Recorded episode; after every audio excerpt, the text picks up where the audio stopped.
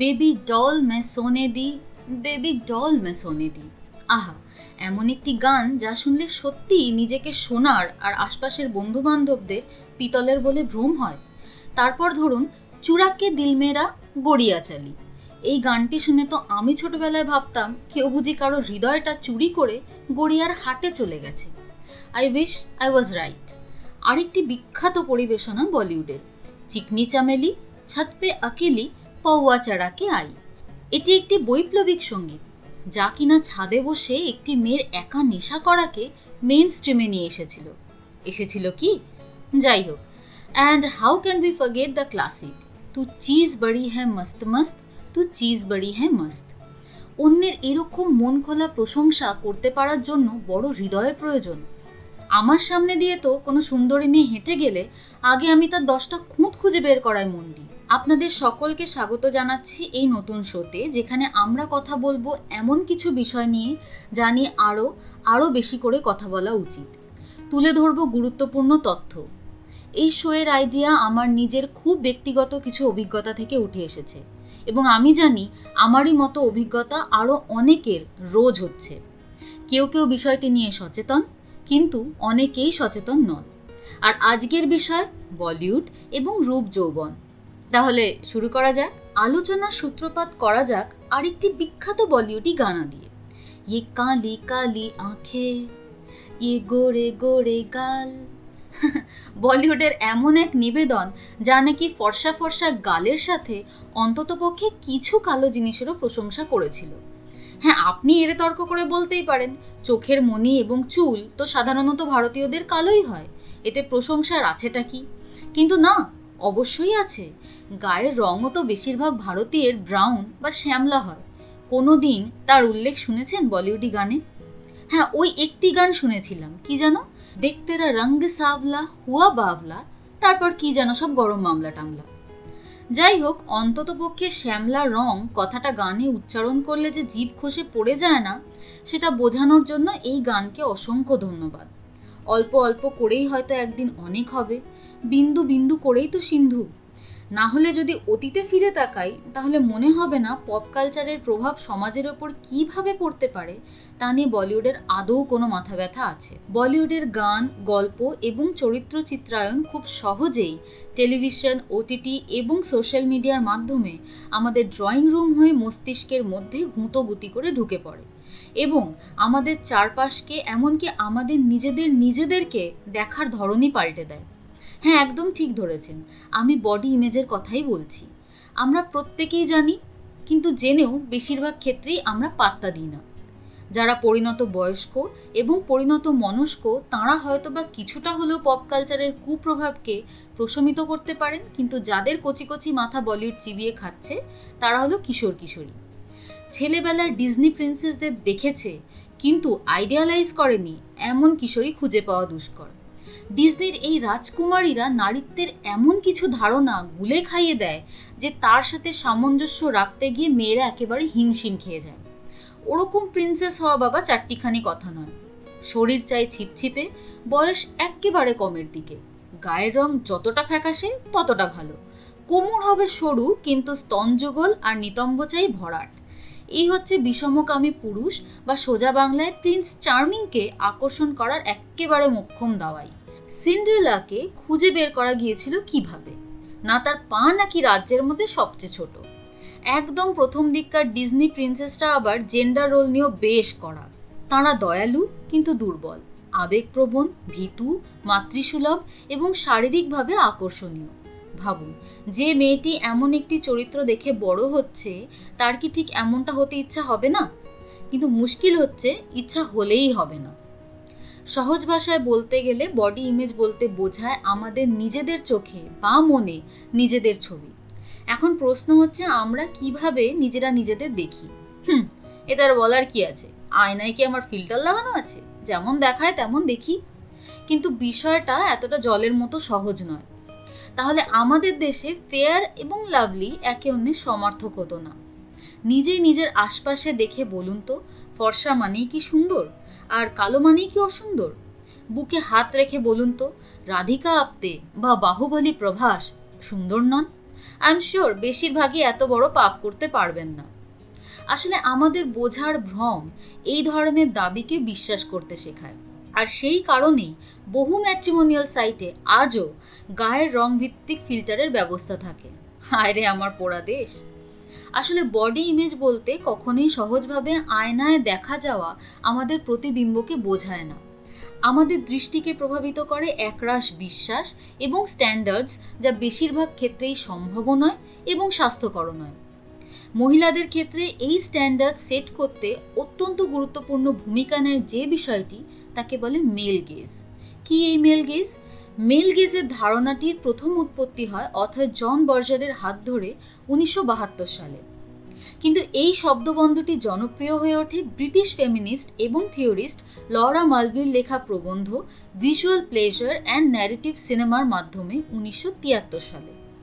বস্তুত পুরুষ লেখক, পরিচালক এবং ক্যামেরা পার্সনদের সম্মিলিত প্রচেষ্টায় বিষমকামী পুরুষ দর্শককে তৃপ্ত করার জন্য একজন নারীকে যেভাবে পর্দায় উপস্থাপন করা হয়, তাকেই বলে মেল গেজ বুঝতে পারছেন তো ব্যাপারটা?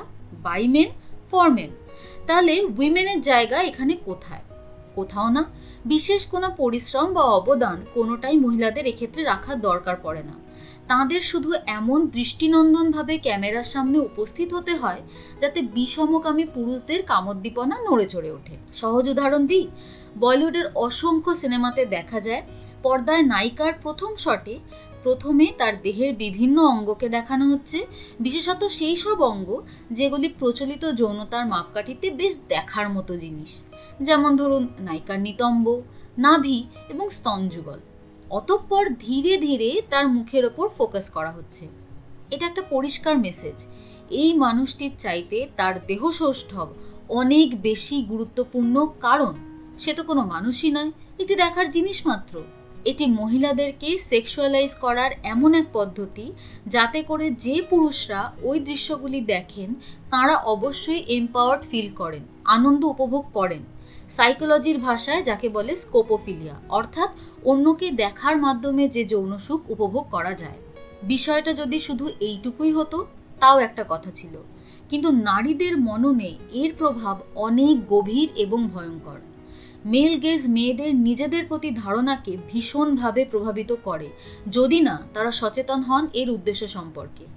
এই দৃশ্যগুলি সমাজে তাদের নিজেদের স্থান কি বা তাদের শরীর কেমন হওয়া উচিত সে বিষয়ে অসম্ভব এবং অপ্রয়োজনীয় স্ট্যান্ডার্ডস তৈরি করে দেয়।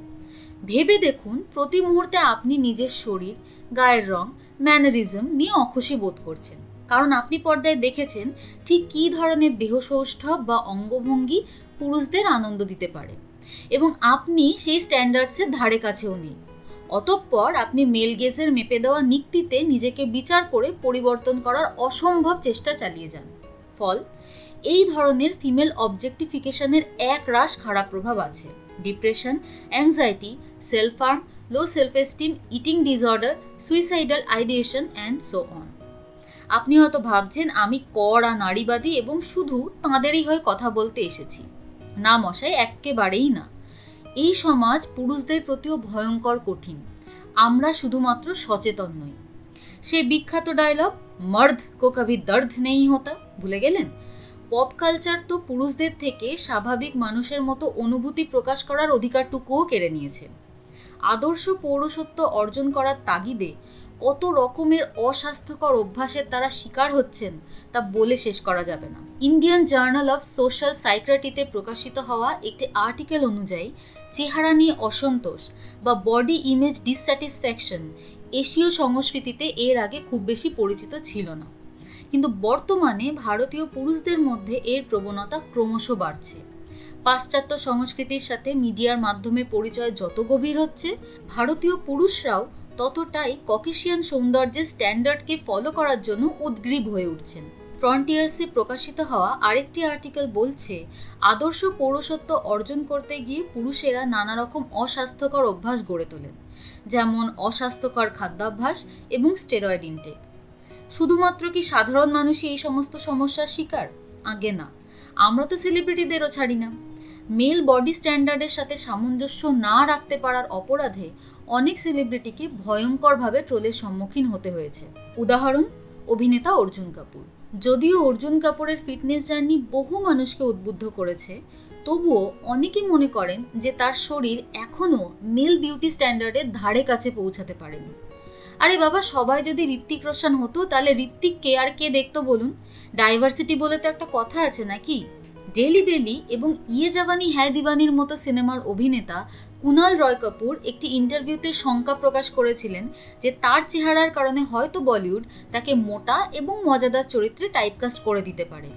যার কারণে তিনি নিজেকে আরও ফিট করে তুলতে উদ্যোগী হন। ভাবুন, মোটা হলে তাকে মজাদার হতেই হবে। জোর জবরদস্তি। আমাদের মানসিক দৈন্যতা এমন পর্যায়ে পৌঁছেছে যে আমরা মানুষের জীবনের এবং দেহের স্বাভাবিক পরিবর্তনগুলোকেও মেনে নিতে পারি না। ফরদিন খান এবং উদয় চোপড়া তার জ্বলন্ত উদাহরণ।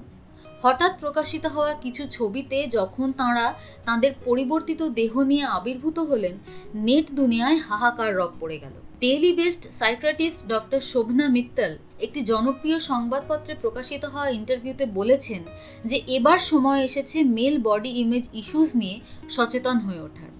মহিলারা তবু এই বিষয়টি নিয়ে অনেকটা সচেতন। বডি ইনক্লুসিভিটির ধারণা তাদের কাছে এখন অনেকটাই পরিচিত। কিন্তু দেহচিত্র নিয়ে সমতুল্য কোনো সামাজিক আন্দোলন পুরুষদের ক্ষেত্রে গড়ে ওঠেনি। পরিস্থিতি যতই জটিল হোক, আমরা একটা জিনিস করতেই পারি। সচেতনভাবে এইসব ক্ষতিকারক চিন্তাভাবনার বিরুদ্ধাচারণ। অ্যাওয়ারনেস এক্ষেত্রে সবচেয়ে বড় অস্ত্র। অর্থাৎ ব্যক্তিগত স্তরে এটা জানা বা বোঝা যে আমাদের সাথে আসলে কি হচ্ছে।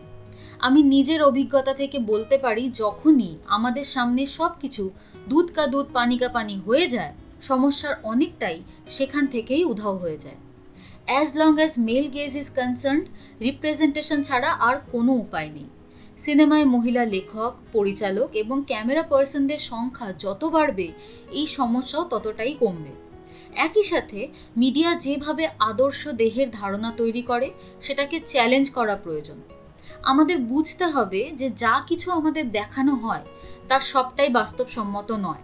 নানা রকম এডিটিং সফটওয়্যার এবং ক্যামেরার কারিকুরির হাত হয়ে সেগুলি আমাদের কাছে এসে পৌঁছায়। আর তাছাড়া, আজকের ইনফরমেশন টেকনোলজির দিনে আমাদের সবচেয়ে বড় অস্ত্র হলো তথ্য। মানে যখনই কোনো সমস্যা মনে উঁকি দেবে, উপযুক্ত তথ্য খুঁজুন। দেখবেন অনেক হালকা লাগবে। আজকের জন্য এইটুকুই। আবার দেখা হবে। হুম, থরি, কথা হবে। শিগগির।